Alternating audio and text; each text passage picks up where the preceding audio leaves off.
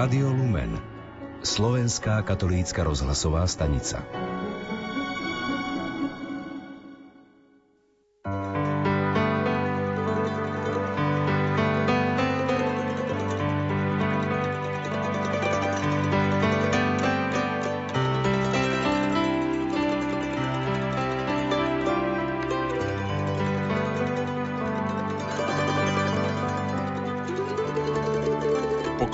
Požehnaný piatkový večer, milí poslucháči. Počúvate Rádio Lumen. Páter Jozef Šupa v knihe Slovo v službe života píše Slovo, srdce a radosť. Ako žiaci sme si do pamätníčkov maľovali srdce s malým krížikom a písali vetu. Len tri slová v srdci maj, miluj, trp a odpúšťaj. Keď sa pozorne započúvame do Božieho slova, zistíme, že nás tiež upriamuje na tri skutočnosti. Slovo, srdce a radosť. Oni vyjadrujú niečo, čo je nám všetkým nielen blízke, ale z určitého hľadiska aj podstatné. Platí totiž, povedz mi, aké je tvoje slovo, aké je tvoje srdce, aká je tvoja radosť a ja ti poviem, akým si človekom alebo povedz mi, akým slovom sa sítiš, akým duchom si naplňaš srdce, akou radosťou sa raduješ a ja ti poviem, ako žiješ. Nuž, milí priatelia, akým slovom sa sítime, akým duchom žijeme a akou radosťou sa radujeme. Všimnime si emavských učeníkov, ich slovo, srdce a radosť – keď odchádzajú z Jeruzalema, ich slovo i srdce sú plné smútku, beznádeje, sklamania, bezradnosti. Sú zronení a z ich života sa vytratí radosť, ktorú v sebe mali počas Ježišovho života. Veď s ním spájali svoje veľké túžby a nádeje. S ním mali osobnú skúsenosť. Vedeli, že je to prorok mocný v čine i v reči pred Bohom, aj pred všetkým ľudom a dúfali, že on vykúpi Izrael. Ich sklamané srdcia, srdcia bez radosti a túžby skriesený Ježiš mení, keď mu dovolia, aby s nimi šiel a hovoril im slová, čo majú moc meniť človeka, sítiť jeho srdce i ducha, meniť zmýšľanie i život. O tom svedčí ich túžba, zostaň s nami, lebo sa zvečerieva. A vzkriesený pán vchádza a zostáva s nimi. Každý, kto skutočne príjme Ježiša do svojho života, zakúsi, že nejde o obyčajnú návštevu, po ktorej iba upratujeme a na ktorú iba spomíname. Ide o návštevu niekoho, kto nás naplňa svojim duchom a svojou radosťou, čiže mení naše srdce a náš život. Takto to vidíme na emauských učeníkoch. Otvárajú sa im oči a poznávajú Ježiša.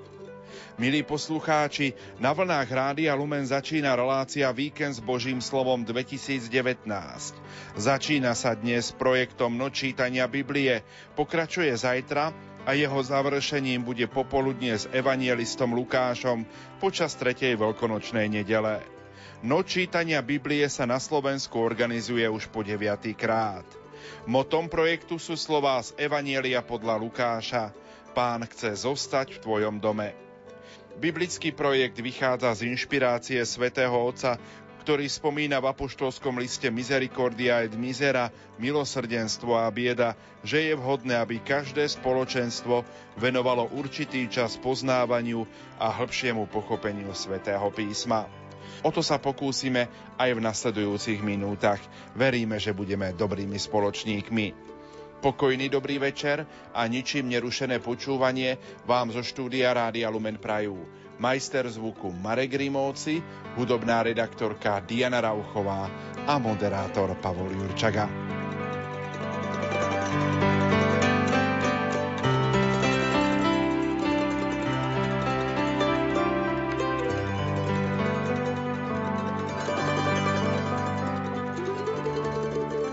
Katolícke pedagogické a katechetické centrum organizuje počas tohto víkendu projekt Víkend s Božím slovom. Začína už tento piatok s projektom Nočítania Biblie, pokračuje v sobotu a jeho završením bude popoludne s evanielistom Lukášom počas tretej veľkonočnej nedele. Viac budeme v tejto chvíli hovoriť s riaditeľom tejto inštitúcie, s Romanom Vitkom. Roman, pekný večer. Pekný večer, pozdravujem všetkých poslucháčov Rádia v podnetoch na realizáciu projektu je moto Pán chce zostať v tvojom dome. Čo chce toto moto povedať? Papež František nás nabáda, aby sme Božie slovo čítali s pozornosťou, aby sme si kladli otázku, čo nám chce Boh týmto slovom povedať. Upozorňuje nás tiež na to, aby Biblia zaujala v našom každodennom živote to isté miesto ako mobil.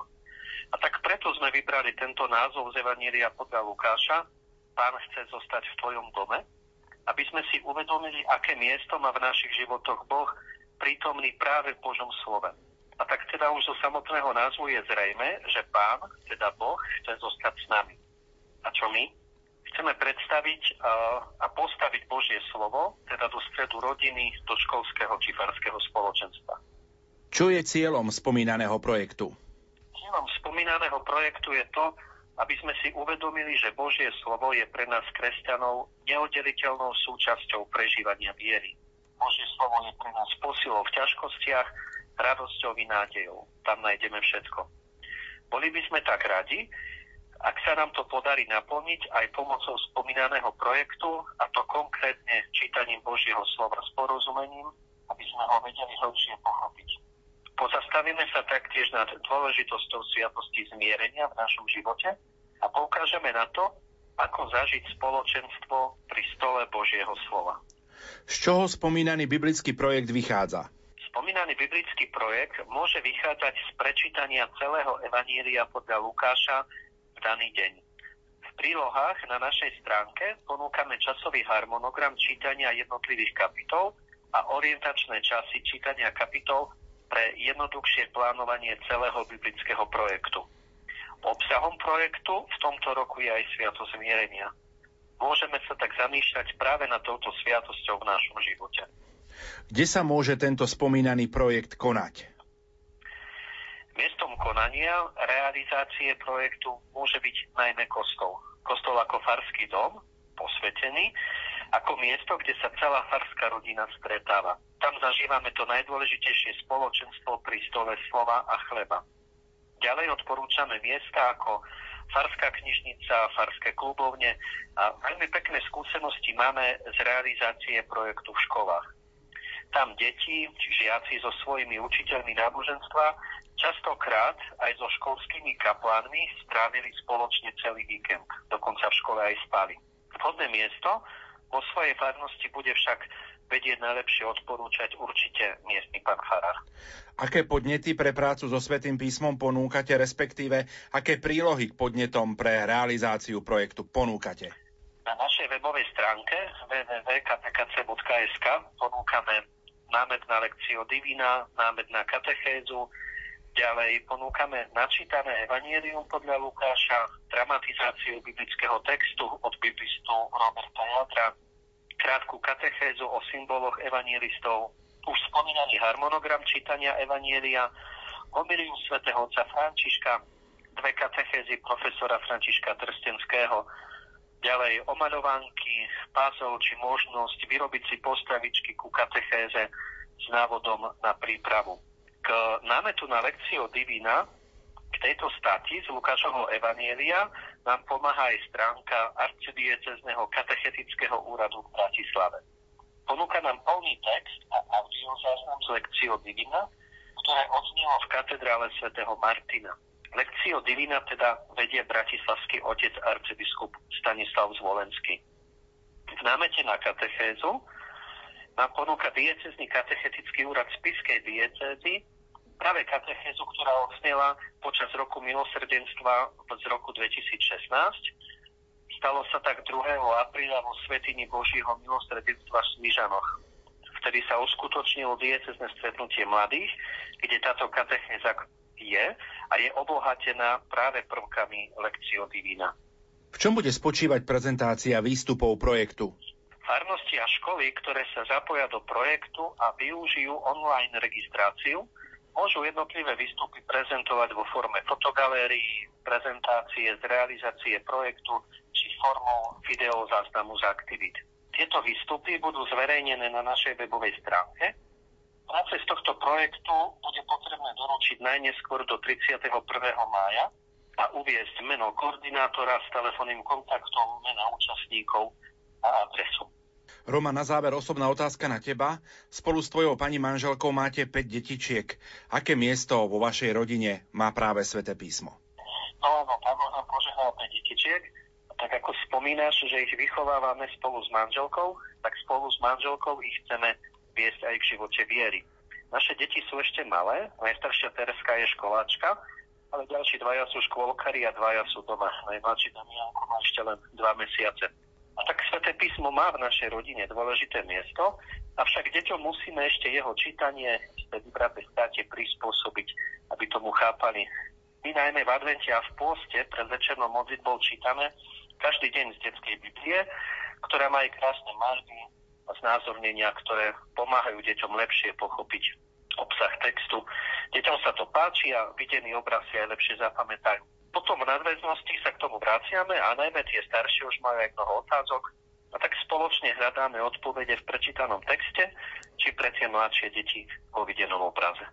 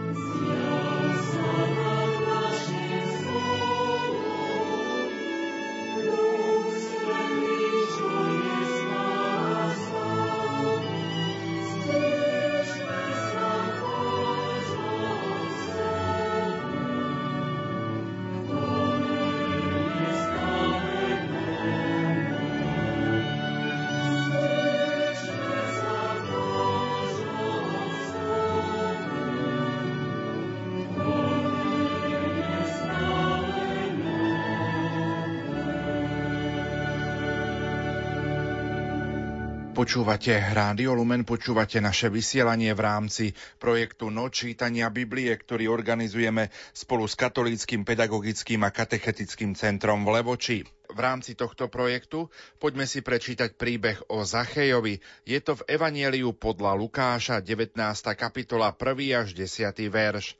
Za nás vo Svetom písme listovala Jana Ondrejková.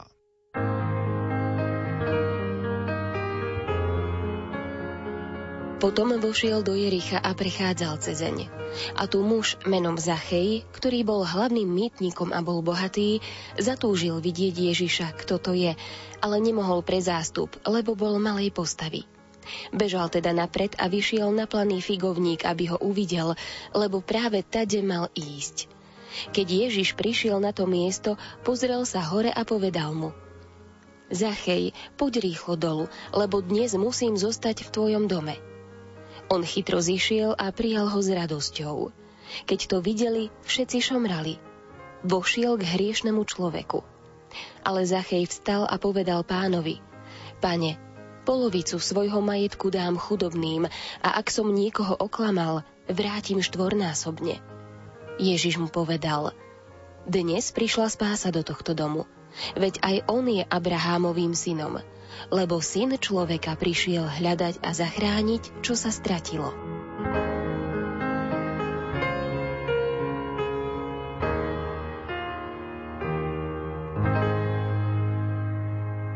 Nuža v tejto chvíli má slovo biblista zo spiskej kapituly profesor František Trstenský, ktorý prednáša v kňazskom seminári biskupa Jána Vojtašáka v spiskej kapitule. Pri čítaní svätého písma je dôležité všímať si aj celkový kontext toho konkrétneho biblického úrivku. Totiž každý ten úrivok je vložený do širších súvislostí. A práve tieto širšie súvislosti nám pomáhajú správnym spôsobom porozumieť zmysel a poslanie toho jednotlivého úrivku v rámci väčšieho celku. Poďme sa teda pozrieť najskôr na kontext Zachejovho príbehu. Predchádza mu príchod pána Ježiša do Jericha, ktorý je spojený s uzdravením slepého žobráka. Ježiš je na ceste do Jeruzalema, kde ho čaká bolestná smrť na kríži. Evangelista Lukáš predstavil na tejto ceste pána Ježiša do Jeruzalema nielen geografický pohyb z Galilei do Judska, ale na tejto ceste ide o jeho zameranie na utrpenie. Je to cesta kríža, je to cesta oslávenia a preto my aj niekedy hovoríme v prípade Lukášovho evanielia o tzv. teológii cesty. Znamená to, že prechodu alebo ceste, ktorú za bežných okolností považujeme za premiestnenie sa z jedného bodu do druhého, dávame duchovný význam. Ježišová cesta do Jeruzalema je cesta proroka, Božieho syna, prislúbeného Mesiáša, ktorý ide v ústretí naplneniu Božej vôle. Keď Ježiš prichádza do Jericha, sedí na kraji cesty slepec. Na jeho osobe evangelista ukázal obdivuhodnú vieru. Totiž on kričí na Ježiša Krista oslovením syn Dávidov. Z evanielí my vieme, že toto označenie syn Dávidov je jeden z mesiášských titulov, jeden z titulov pána Ježiša. Poznáme aj ďalšie, napríklad syn človeka, ten je veľmi známy, alebo pán, učiteľ, mesiáš, Čiže v oslovení nejde len o nejakú zdvorilosť.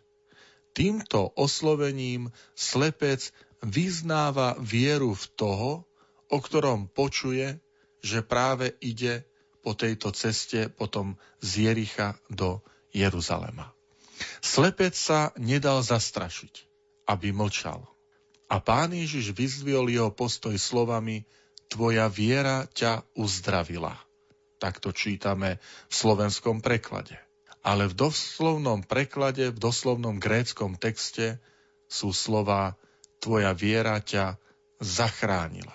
Tento detail je dôležitý, lebo sa zopakuje aj pri Zachejovi, o ktorom práve chceme hovoriť, keď Ježiš o jeho obrátení povie, lebo syn človeka prišiel hľadať a zachrániť, čo sa stratilo. Preto môžeme hovoriť o dvoch záchranách, ktoré sa uskutočnili v Jerichu. Je to záchrana slepca a Zacheja. A tu vidíme a rozumieme, aké je dôležité všímať si ten kontext. Lebo ten jeden príklad, úryvok, nás pripravuje a pomáha nám lepšie porozumieť úryvok, ktorý nasleduje. O tomto uzdravenom slepcovi vieme, že sa nevrátil domov. Nebol uzdravený len po telesnej stránke. Jeho odpoveďou na uzdravenie je, že sa stane Ježišovým učeníkom. Čo evangelista opisuje slovami a hneď videl, šiel za ním a velebil Boha. Vidíme, že na akú cestu sa to ten uzdravený slepec dáva. Je to Ježišova cesta utrpenia. Ježiš je na ceste do Jeruzalema, kde ho čaká odsúdenie, ukrižovanie, smrť na kríži aj z mŕtvych stane. A evangelista hovorí, na túto cestu spolu s ním sa dáva aj tento uzdravený človek. Čiže preto hovoríme, že nebol uzdravený len po telesnej stránke, ale stal sa Ježišovým učeníkom, ktorý nasleduje svojho učiteľa, svojho majstra, Mesiáša. Aj tam, kde idú prekážky. Aj tam, kde idú ťažkosti a utrpenie. Aj do nášho života prichádzajú prekážky, niekedy je to posmech a odrádzanie druhých ľudí. Môžeme to zažiť v škole, medzi spolužiakmi, na pracovisku.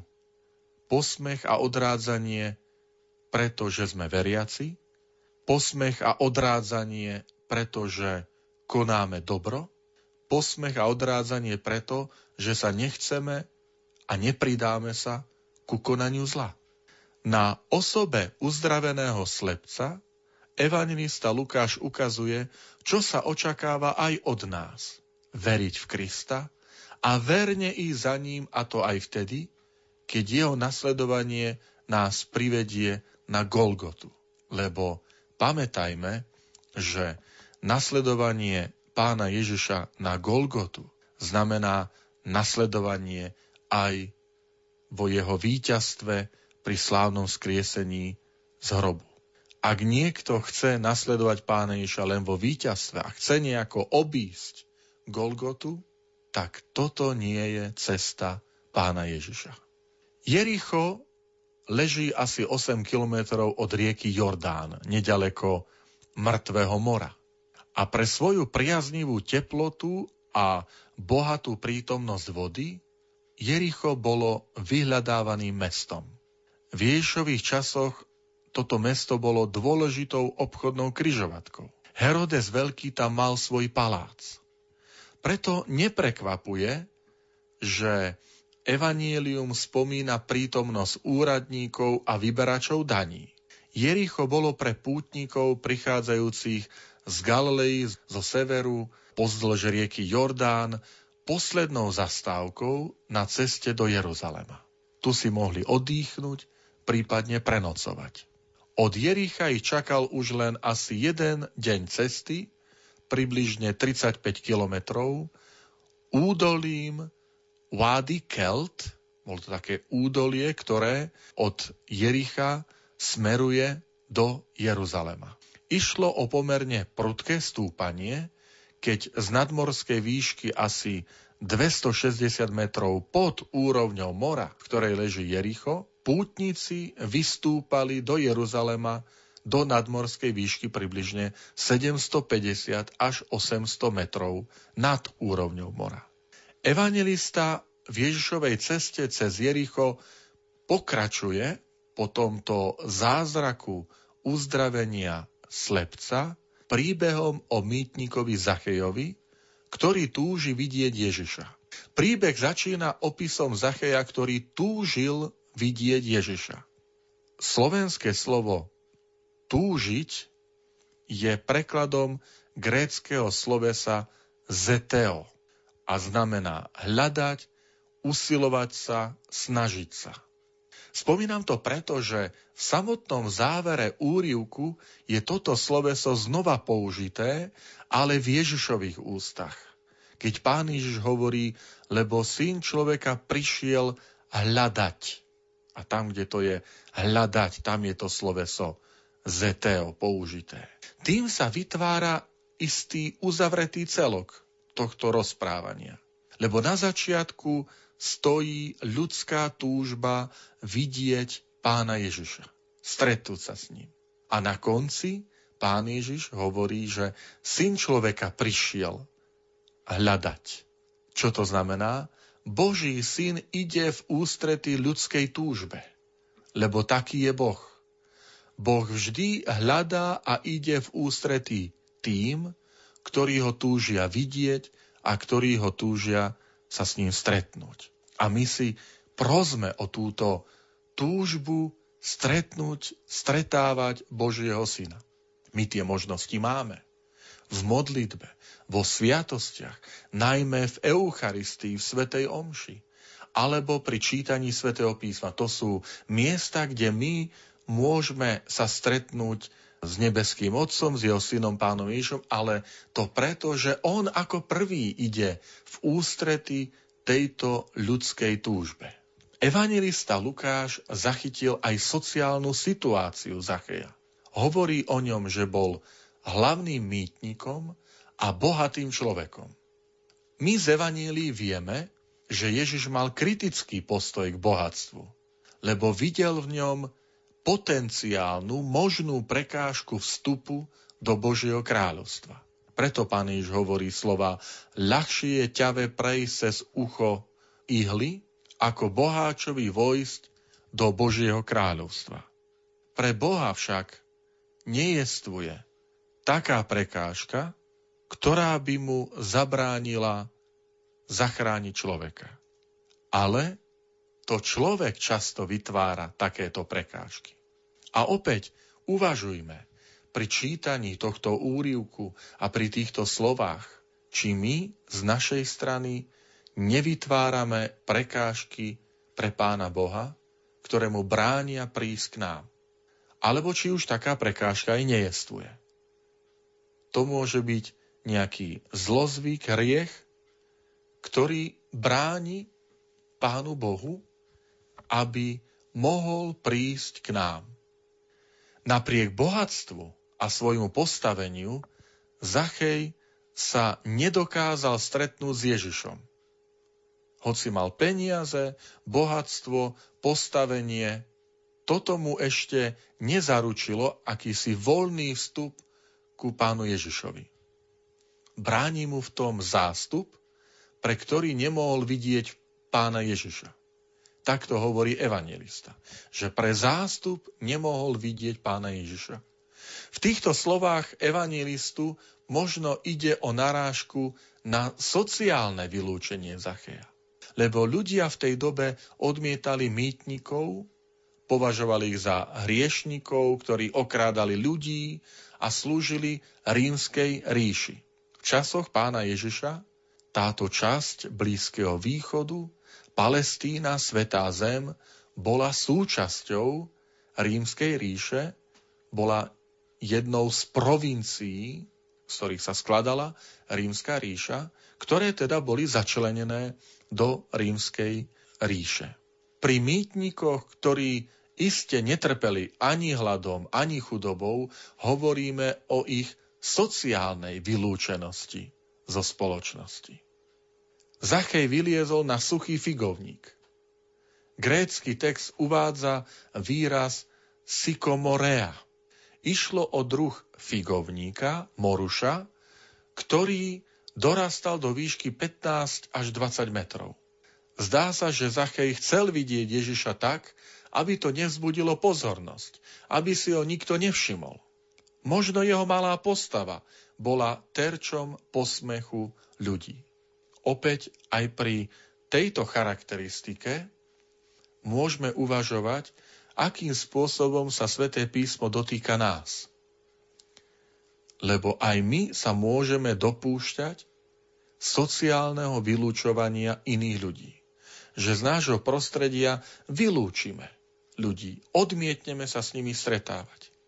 Ja tu teraz nemám na mysli to, že máme spolužiakov, spolupracovníkov, ktorí sú nám sympatickí, s ktorými sa radi stretávame. To je celkom prirodzené. A nie je to nič, čo by bolo e, zlé, práve naopak.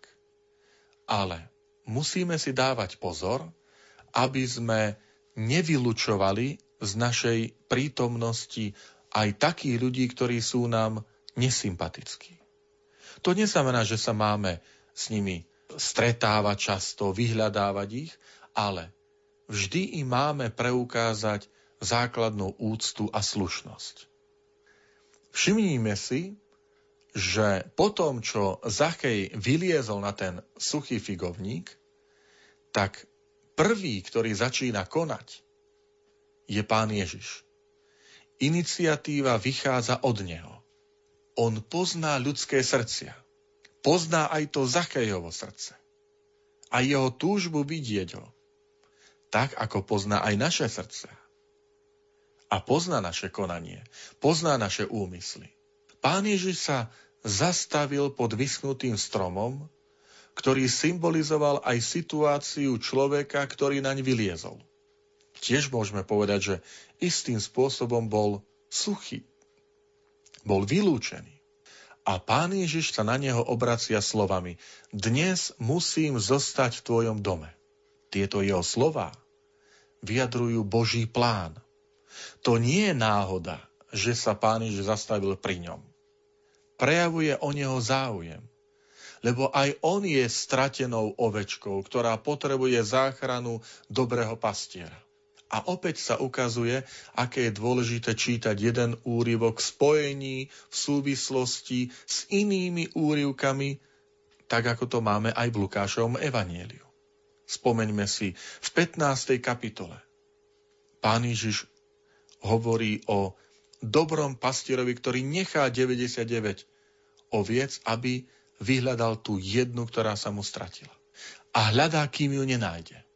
Potom tam uvádza príklad marotratného syna, ktorému otec ide v ústrety, keď ho vidí prichádzať.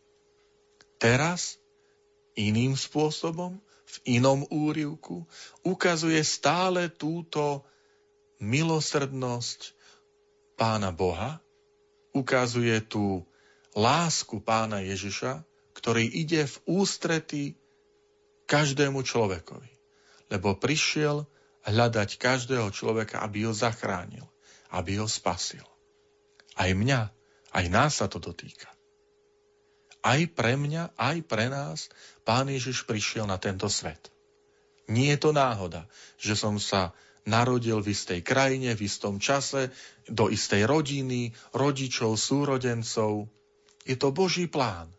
A odo mňa sa očakáva, že tam, kde som, tam, kde žijem, do školy, do ktorej chodím, do práce, ktorú som si vybral, susedov, ktorých mám, že tam budem žiť ako učeník, ako učeníčka pána Ježiša. Pre Lukášovo evanielium je dôležité slovíčko dnes. Spomína sa už pri narodení pána Ježiša, keď anieli zvestujú pastierom. Dnes sa vám v Dávidovom meste narodil Spasiteľ Kristus Pán. Ďalej, na začiatku Ježišovej verejnej činnosti v synagóge v rodnom Nazarete, pán Ježiš povie slova. Dnes sa splnilo toto písmo, ktoré ste práve počuli. A na kríži pán Ježiš hovorí kajúcemu Lotrovi, dnes budeš so mnou v raji. V našom úrivku sa toto slovíčko dnes po grécky semeron spomína hneď dvakrát. Dnes musím zostať v tvojom dome, keď prvýkrát sa pán Ježiš stretáva so Zachejom, ktorý je na strome, a druhýkrát v jeho dome, keď pán Ježiš povie, dnes prišla spása do tohto domu. Doba čakania sa skončila.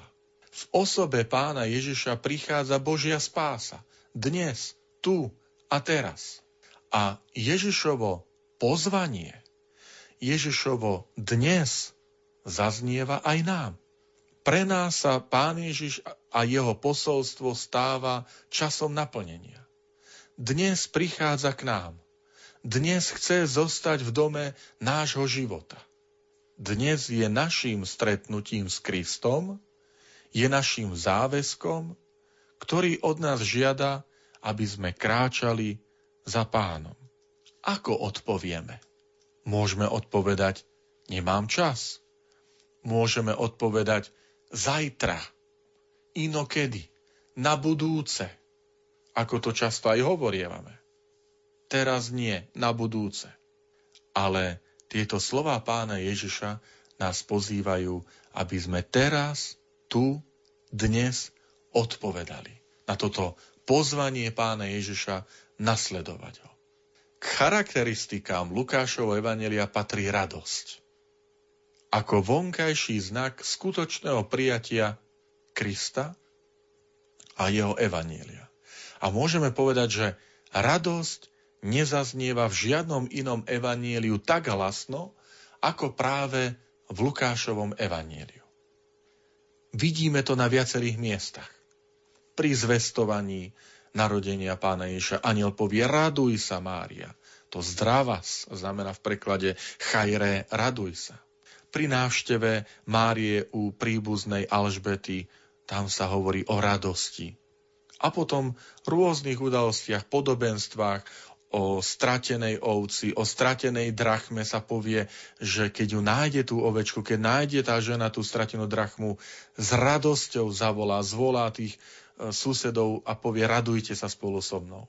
Tak je to aj v podobenstve marotratnom synovi. Otec povie tomu staršiemu bratovi, syn môj, treba sa nám radovať. Aj v našom príbehu Zachej sa raduje, že do jeho domu vstúpil Boží syn – Evangelista povie, on chytro zišiel a prijal ho s radosťou. Je to aj pre nás výzva, aby to, že sme Ježišovi učeníci a žijeme podľa Evanielia, nás naplňalo radosťou. Aby to, že Boh chce vstúpiť do nášho života, že Boh chce byť jeho súčasťou, aby sme aj my odpovedali ako Zachej, a prijal ho s radosťou. Aby sme aj my prijímali s radosťou. Pane, teším sa, že chceš prísť do môjho života. Keď čítam tvoje slovo, ty vtedy klopeš na dvere srdca môjho života. A ja chcem byť ten, ktorý ti s radosťou otvorí a príjme ťa. Alebo keď som na Svetej Omši. Keď som po Svetej spovedi, to je otvorenie môjho srdca, radostné otvorenie Božiemu odpusteniu. Všimnime si v tom príbehu aj tú, tú takú radikálnosť, takú rozhodnosť, ktorú Zachej ukazuje, keď povie, pane, polovicu svojho majetku dám chudobným, ak som niekoho oklamal, vrátim stonásobne. To je Zachejová reakcia na konanie pána Ježiša. Spása, ktorá prišla dnes do Zachejovho domu, nie je kvôli tomu, že Zachej rozdáva majetok, ale pretože porozumel tomu, kto a aký je Boh, kto a aký je Kristus. Lebo na začiatku úrivku o Zachejovi sme to čítali, že Zachej túžil vidieť Ježiša, kto to je. A teraz má skúsenosť s tým, kto je Ježiš. Aké dôležité je v našom živote toto prežiť, uvedomiť si, kto je Ježiš Kristus pre mňa. A čo všetko koná pre mňa. Keď mi odpúšťa, keď ma miluje, keď ma znova príjima, keď ma požehnáva. A aj naša odpoveď na túto Božiu lásku, tú nezištnú Božiu lásku, má byť naša láska, naša viera, naša dôvera. Naše žitie tomto svete podľa jeho vôle, podľa jeho prikázaní. Je tu aj dôležitý rozdiel, ktorý má vážne dôsledky. V príbehu Zacheja vidíme, že to Božie konanie v osobe pána Iša predchádza ľudskú odpoveď, ľudské konanie v osobe Zacheja. Boh nám neodpúšťa, pretože sme konali pokánie. Božie odpustenie predchádza konanie človeka. Práve preto, že Boh nás miluje a že nám Boh odpúšťa, môžeme k nemu vďaka pokániu prísť. Čiže ľudské pokánie je odpovedou na to Božie pozvanie, na tú Božiu lásku. Na inom mieste, v Jánovom liste, sa to spomína, že bratia, milujme sa navzájom, lebo máme sa navzájom milovať tak, ako Boh miloval nás. Ale Boh je prvý, ktorý nás miluje.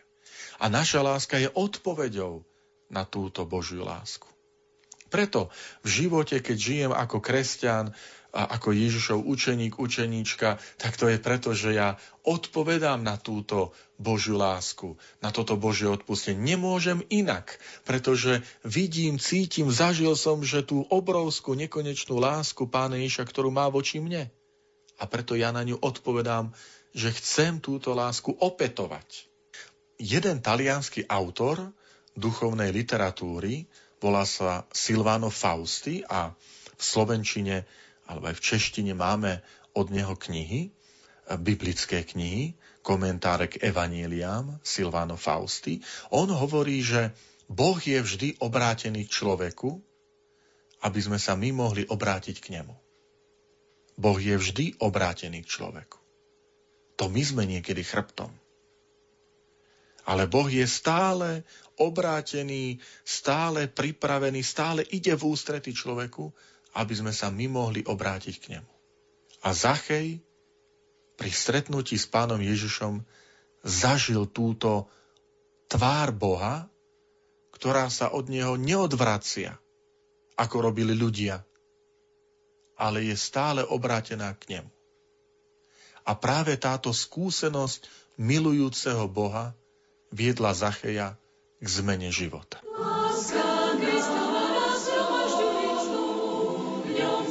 všetci težme, radujme sa spolu, vrúcne duše, milujme sa bratsky, z otvorenej duše,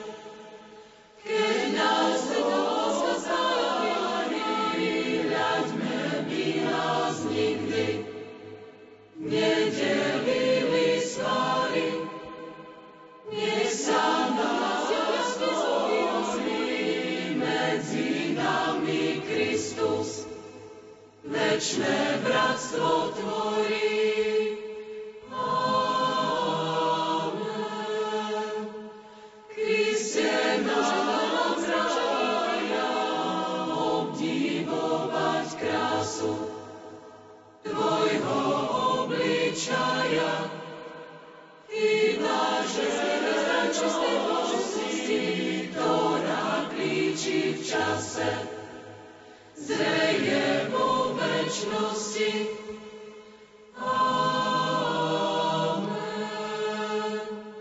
Aj mladý človek, ba dokonca princ sa môže stať svetým. Na diecéznom stretnutí mládeže v Tornali privítali a mali si možnosť uctiť aj vzácne relikvie svätého Imricha, patróna mládeže. Relikvie po stretnutí mládeže boli uložené vo farskom kostole Boského srdca Ježišovho. Svetú omšu celebroval diecézny biskup Monsignor Stanislav Stolárik. Diecézne stretnutie mládeže, ktoré sa koná každoročne, je dňom, kedy sa otec biskup stretáva s mladými zo svojej diecézy.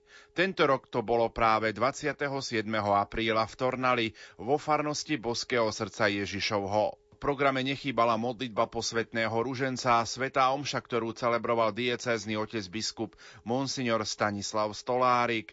Milí spolubratia, v kniazkej službe zvlášť vítam otca prefekta z kňazského seminára v Košiciach, spolu s bohoslovcami, potom predstavených Vincentínov a spoločenstva Miseva. A vás všetky reolné sestry, bratia a sestry, milé deti, milá mládež, animátori, rodičia, ozaj s veľkou radosťou slávime tieto chvíle veľkonočného času, pretože z mŕtvych vstalý Kristus je novou nádejou. A novou nádejou je aj tento pohľad z mojej strany, spätne na vás, pretože veľakrát sa hovorí o tom, že mládež to je budúcnosť, to je nádej církvy. Ale keďže naše stretnutie je v tieni ešte stretnutia, celosvetového stretnutia mládeže v Paname. Svetý Otec ako ústredné heslo celého stretnutia, vôbec celej prípravy na stretnutie mládeže v Paname zvolil slova hľa služobnica pána. Nech sa mi stane podľa tvojho slova. Slova Panny Márie, to bolo jej krédo, to bolo jej verím v Boha, to bolo jej význanie viery. Ale význanie viery nie len teoretické, ale vieme veľmi dobre, že Panna Mária bola tou, ktorá zobrala tieto slova veľmi, veľmi vážne. Hľa služobnica pána. A od tejto chvíle, hoci aj predtým to tak bolo, ale teraz akoby slovami zasvetenia ešte viac prežíva svoju odovzdanosť do vole Božej. A to je to krásne a to je to nádherné. A k tomu sme pozvaní aj my. Ale čo svätý Otec ešte František na tomto stretnutí v Paname zdôraznil a dovolím si práve tieto myšlienky používať ako také hlavné, ako také nosné, boli slova, ktorými sa obrátil ku všetkým mladým na svete a povedal, vy nie ste len budúcnosťou církvy a sveta. Vy ste predovšetkým súčasnosťou církvy a sveta. A Svetý Otec, dovolím si povedať, že to povedal veľmi jasne a zretelne nám všetkým. Máme mať svoje vízie, svoje sny, svoje plány, ale nesedieť nikdy so založenými rukami. V Krakove to povedal inakšie. V Krakove to povedal, aby sme nežili gaučovým štýlom. Prídeme domov, vyvalíme sa na gauč a máme sa radi. A pastorácia, evangelizácia sa z gauča robiť nedá. Treba sa vždy zdvihnúť a byť v pohybe. A jednoducho toto patrí k mladosti a toto je výzva alebo metóda, ako treba pokračovať ďalej. Nie v usadenosti, priam ustrnutosti, ale v neustálej aktivite, ktorá sa bezpodmienečne spolieha na Božie milosrdenstvo, na Božiu pomoc. Tam je tá odovzdanosť, tam je tá pripravenosť, aj podľa vzoru Pany Márie. A všetko začína dnes. Teda aj dnes, keď sa tu stretávame, je to jeden z tých bodov, ktorý sa naplňa. Ale to dnes sa má opakovať každú chvíľu. To nie sú len múdre slova.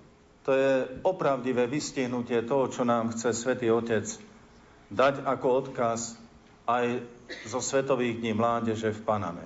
Aby sme pretvárali spoločnosť teraz. Teraz pre budúcnosť. A vieme veľmi dobre, že keď nezachytíme pretváranie spoločnosti teraz, v budúcnosti pretvorená nebude. Otec biskupský vikár v úvodných slovách hovoril o invázii Turkov. Ak by neboli pri Viedni zastavené v určitom čase, budúcnosť Európy by bola iná. A ak aj dnes, dnes sa nepostavíme z očí v oči všeličomu, čo sa na nás valí, aj naša osobná budúcnosť, nielen budúcnosť Európy, aj naša osobná budúcnosť môže byť aj bude iná. A tak dnes. Dnes a každý z nás, lebo každý z nás sme obdarení talentami, túžbami, potrebami, aj keď sme každý iný. Každý zohrávame svoju úlohu tak ako všetci svetci. Každý jeden svetý je originálny. Každý je iný. A predsa každý má v závere dosiahnutý spoločný cieľ svetosti. Či to bol svätý František, ktorý bol originálny, či svätý Dominik, či z našich čias svätý Ján Pavol II, svätá matka Teresa. Všetci títo spomenutí, nespomenutí neustále sa usilovali o dokonalosť. Keď povieme toto slovíčko dokonalosť, každý je hneď vystrašený, alebo hneď zrezignovaný. Ja nie som dokonalý, ani nemám o to záujem. Ani ja nie som dokonalý. Ale mám o to záujem. Prečo? Lebo dokonalosť neznamená, že už mi nebude možné nič vytknúť. Dokonalosť znamená spoluprácu s Bohom. A ja chcem spolupracovať s Bohom. A neustále.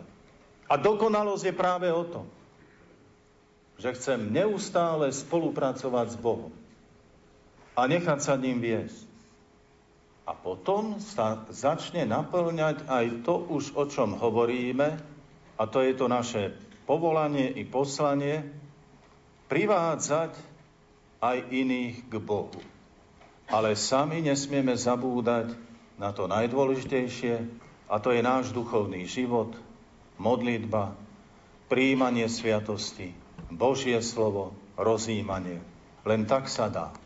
A tak, milí bratia a sestry, keď sme pred chvíľou povedali, čo je naše smerovanie, aký je náš cieľ, v spolupráci s Bohom smerovať k dokonalosti a povedali sme, že každý sme iný, dnes sa tešíme a poviem to priamo, že nielen, že vy ste tu, aj bratia kniazy, aj vzácni hostia. Ale my tu máme ešte veľmi vzácných hostí dnes. Neviem, či ste, si, či ste už ich videli, ale sú tu. Je tu s nami človek, ktorý žil pred tisíc rokmi. Svetý Imrich. Je to iba niekoľko dní, čo pán kardinál Erde, arcibiskup Ostrihom a Budapešti, nám poslal sem do Tornale relikviu svetého Imricha. Čo nám môže povedať mládenec, ktorý zomrel vo svojich 27 rokoch života, čo nám môže povedať nám, ľuďom 21. storočia? No môže nám povedať jedno. Žijte čisto. Žijte odovzdanie do vole Božej. A znova sme pri tom, každý jeden svetec nás oslovuje svojou originalitou. Z jeho života je známe, že keď sa pobral modliť sa v noci do kostolíka, jeho sprievodca neskôr vydal svedectvo, ako v čase modlitby, v určitom čase modlitby, celý kostol bol prežiarený nebeským svetlom. Tak dýchal, tak bol zjednotený s Bohom, že ešte aj to svetlo dokazovalo Božiu prítomnosť v tejto komunikácii Imrich a Boh. A on je tu dnes s nami. Máme tu ďalších kamarátov. Ich výročie je v tomto roku tiež zaokrúhlené a je to 400 rokov od ich mučeníckej smrti. Sú to košickí mučeníci. Ich relikvie máme tiež tu. Marek Krížin, alebo Kryžovčany. Z Chorvátska, z Kryževca. V čom nás môže osloviť? No v tom, že keď bolo prepadnutie Košic Rákociho vojskami, išli na ňo tak podmehúcky a núkali mu rôzne majetky, keďže bol správcom ostriomských majetkov v krásnej dnes v súčasti Košic nepodľahol ani tejto majetkovej ponuke. Koľkí ľudia dnes sa zaplietli do všeličoho len preto, lebo neodolali ponukám podobného charakteru. A dnes majú na krku všelikoho i všeličo, ale predovšetkým pošpinené svedomie. Marek odolal. Štefan Pongrác, pochádzajúci zo Sedmohradska. Veľký mariánsky ctiteľ a jeden z takých protagonistov Humenského kolégia v Humennom, kde jezuiti už v roku 1616-15 mali vychýrenú školu. A v tomto regióne sromažďovali mládencov, aby im dali vzdelanie a pripravovali ich na život. A Melichar Grodecký, pôvodom z Grodca, to je na Sliesku, takisto verný mariánsky ctiteľ, mučený, tríznený, napokon popravený. Všetci traja 7. septembra 1619 vydali v Košiciach svedectvo vyliatia mučenickej krvi a svätý Štefan Pongrác bol hodený po tomto mučení do žumpy a zomrel až po dlhej bolestivej noci ráno 8. septembra na deň narodenia Pany Márie.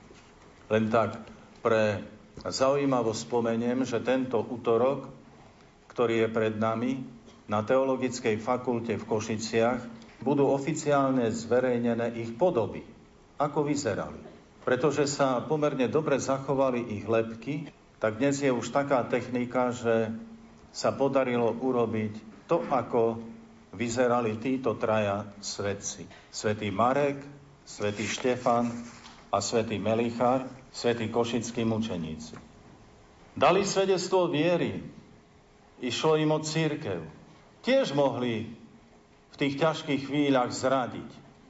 Alebo v tých ťažkých chvíľach tiež mohli začať nadávať na církev. Lebo všetci nadávajú, tak budem nadávať i ja. Ale oni položili život. Oni trpeli. A máme tu ďalšiu kamarátku. Blahoslavenú Anku Kolesárovú. Verím, že Niektorí ste boli na jej blahorečení v Košiciach. A ona ako svetkynia obrany čistoty a mučeníčka má čo povedať dnešnému mladému človekovi, ktorý je pokúšaný žiť v nečistote od skorého mladého veku, pred sobášom a kto vie ako potom. Má čo povedať. Táto mučeníčka, ktorá je dnes tu s nami. Samozrejme, že je treba spomenúť aj blahoslavenú Sáru Šalkaházy, ktorú 27.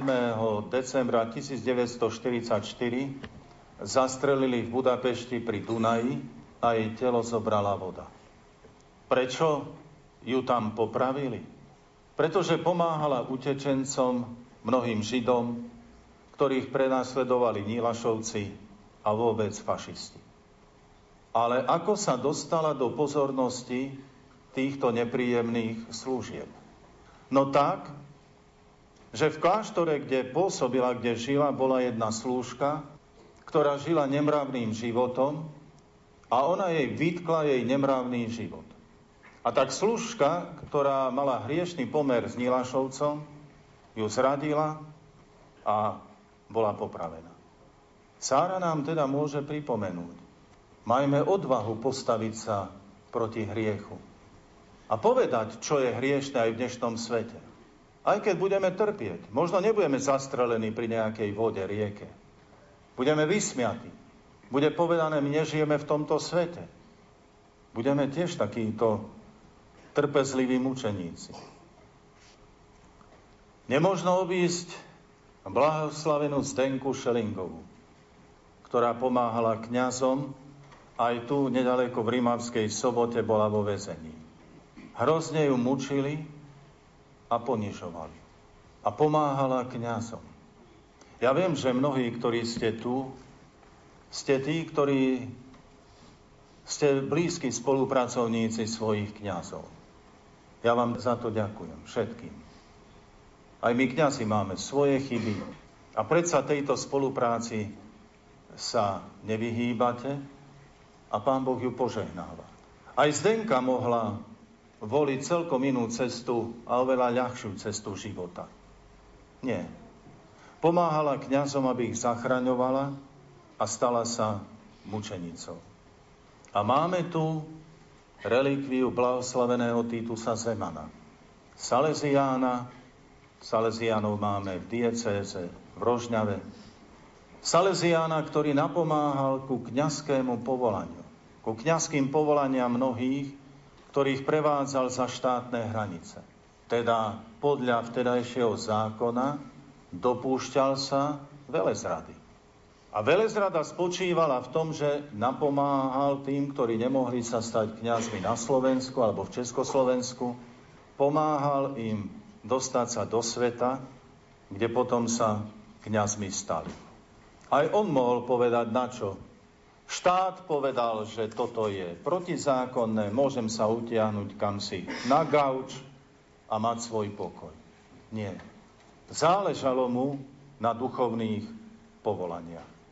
Matka Teresa, matka najchudobnejších, keď je istý novinár povedal, že by túto prácu nerobil ani za milión dolárov, ako viete, mu odpovedala, ani ja by som to nerobila za milión dolárov. Ja to robím z lásky. Koľké činnosti vy, zvlášť mami, otcovia, robíte z lásky? Takmer všetko. Voči svojim rodinám. Lebo to je práve o tom. A o týchto veciach sa dá potom hovoriť aj tými, ktorí tu budú mať svoje stánky a hovoriť o svojej originalite, svojho zasvetenia, svojho poslania, svojho určenia. Každý teda žil, každý bol iný, každý robil v nejakom prostredí a keby nerobili to, čo pán Boh od nich očakával, k čomu ich povolal, na nich by sme dnes nepamätali, zabudli a dnes by tu s nami neboli. Koľkých priviedli k Bohu, k zasvetenému životu, ku kňastvu? Iste veľmi mnohých. Ale spomenul som len niektorých známych, svedcov blahoslavených. Ale koľkí sú takí neznámi, ktorí možno i vás oslovili. Či to bol kňaz, rodičia, starky, kamaráti. Kto vie, koľkí dnes neznámi ľudia vstúpili do vášho života aby vás väčšmi priblížili k Bohu. A niekedy sa to mohlo začať celkom nevinne a celkom zaujímavo, lebo ten Boží plán je skutočne veľmi zaujímavý. Boh nám vždy niekoho posiela, ale aj nás posiela k niekomu. Aj od nás závisí veľakrát duchovný život, ba priam spása toho iného človeka, či my k nemu vykročíme. Alebo nie. A to rôznym spôsobom. Ale keď hovorím takto, mnohí môžu byť vystrašení, lebo ja na to nemám. Tak odhalme svoj talent, cez ktorý nás Pán Boh môže zúžitkovať vo svojom pláne. Teraz to môžem povedať, že ja som prosil, aby zahrali ste, naspievali tento nádherný hymnus z Krakova o milosrdenstve. A vám poviem aj prečo. Všetko začalo na Tor Vergate v Ríme v roku 2000, kde bolo vyše 160, teda mladých z vyše 160 krajín.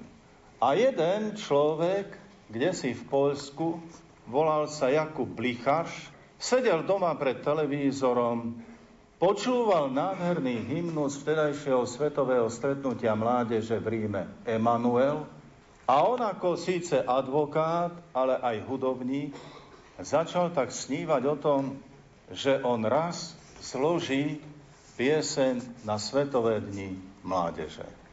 A keď potom svätý otec František na Svetovom dni mládeže v Riu, Rio de Janeiro ohlásil ďalšie miesto stretnutia Krakov, Blícháš hneď povedal v kancelárii svojmu kolegovi, spoluadvokátovi, už roky snívam zložiť hymnus na Svetové dni mládeže. A teraz to beriem ako znamenie. Ale o chvíľu do jeho duše vstúpila taká pochybnosť a sám seba sa pýta, oče, naozaj je to znamenie pre mňa?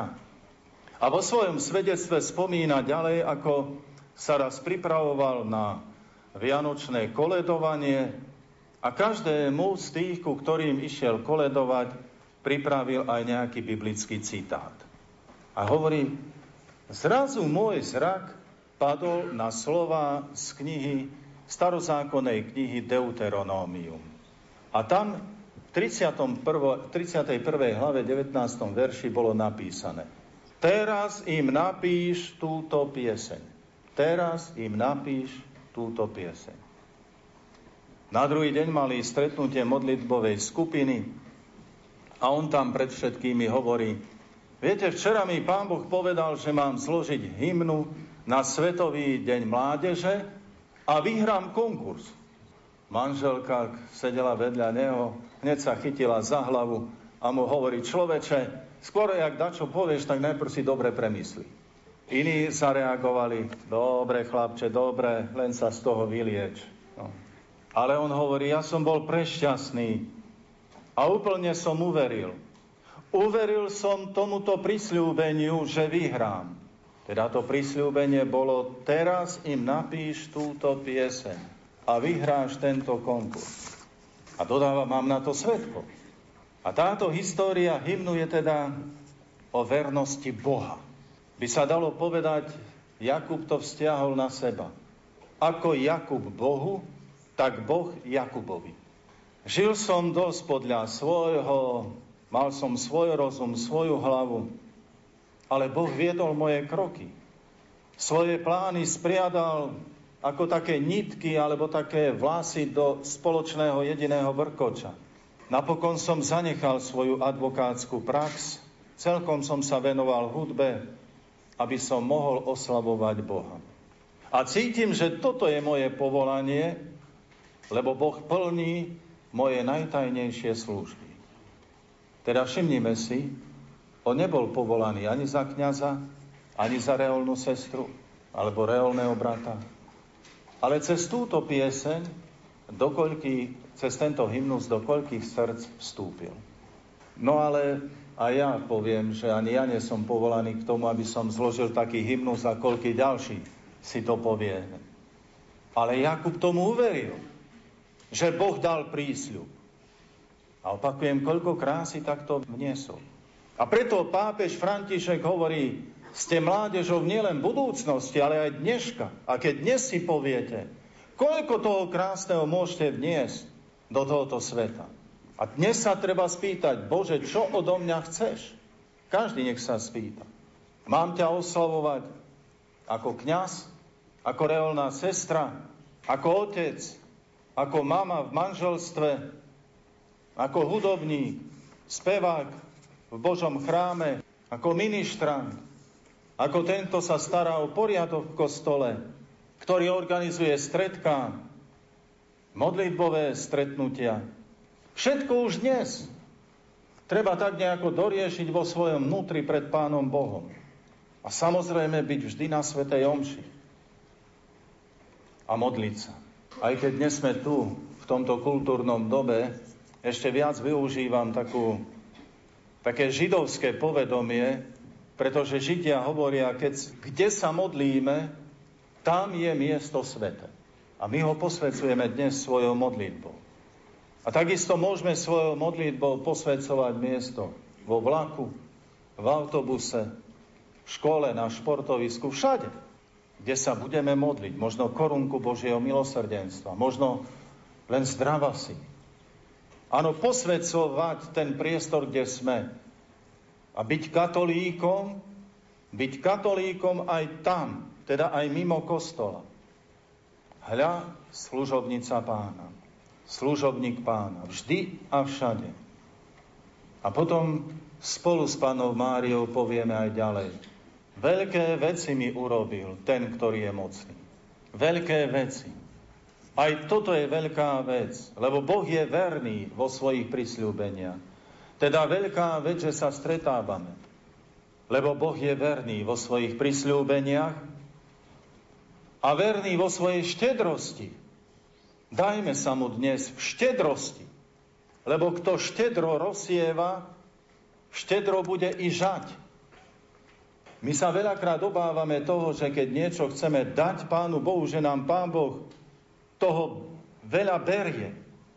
Skúsme to tak prehodiť si nejako v hlave aj podľa Ducha Svetého písma a si povedať, čo je tam napísané. Keď len čo si dáme Bohu, Boh vo svojej štedrosti nás x krát prekoná. Kto skúpo seje, skúpo zožne. kto bude štedro rozsievať, 2. Korintianom 9.6. Aj štedro zožne. Nebuďme skúpi, zahľadení len na seba. Boh vždy ukáže svoju hojnú štedrosť. Tak ako aj tu. Dovolím si s vám znova vysloviť svoju vďaku a úctu, milí bratia, kňazi, animátori, sestry, všetci, ktorí animujete našu mládež. Aj toto je už ovocie Božej štedrosti. Že sme tu. A vy, mladí, dnes máte povedať Pánu Bohu, že sa budete ďalej starať aj o svojich kamarátov. Aby ste ich priviedli, pritiahli k Bohu. Nebojte sa mu dnes dať takéto slovo. Lebo aj keď mu ho dáte, Pán Boh vám nič nevezme. Pán Boh vás ešte hojnejšie obdarí. Amen.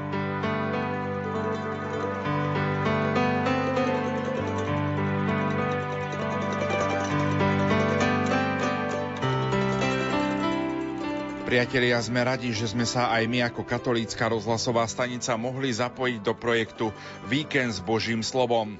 Biblický projekt vychádzal z inšpirácie svätého Otca, ktorý spomína v apoštolskom liste Misericordia et Misera, milosrdenstvo a bieda, že je vhodné, aby každé spoločenstvo venovalo určitý čas poznávaniu a hĺbšiemu pochopeniu svätého písma.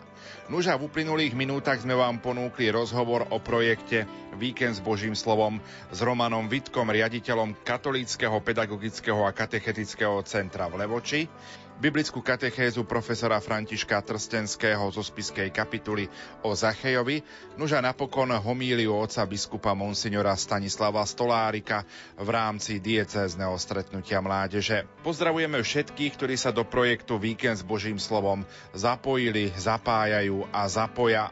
Za pozornosť vám tejto chvíli ďakujú majster zvuku Marek Rimovci, hudobná redaktorka Diana Rauchová a moderátor Pavol Jurčaga. Do počutia.